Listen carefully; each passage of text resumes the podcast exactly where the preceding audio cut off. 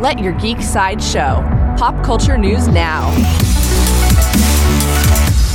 Hi, this is Susan, and here are your daily geek headlines. Coming to Zombieland. According to Deadline, actress Rosario Dawson is set to shuffle into the cast of Zombieland 2 Double Tap. There are no details about Dawson's role in the film, but she is joining returning cast members Woody Harrelson, Jesse Eisenberg, Emma Stone, and Abigail Breslin. Zombieland 2 is currently scheduled to open in theaters on October 11th. For fans of Dune, actor Oscar Isaac is currently in negotiations to join the cast of Legendary's Dune reboot. He is reportedly being considered for the role of the noble Duke Leto Atreides, patriarch of the ruling clan on the desert planet Arrakis.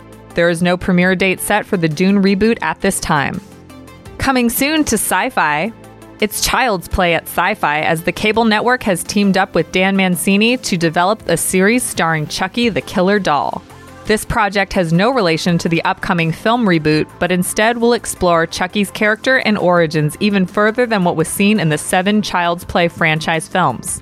Mancini, who wrote the seven feature films, will also pen the script for this series. Up next from Amazon, Amazon Studios has released a few details about the production for its upcoming series, The Wheel of Time.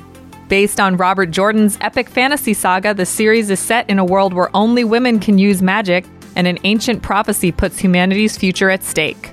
Production on The Wheel of Time is set to officially begin in September of 2019, and the show will film in Prague. This has been your daily Geek Headlines Update. For even more ad free pop culture news and content, visit geeksideshow.com. Thank you for listening, and don't forget to let your geek side show.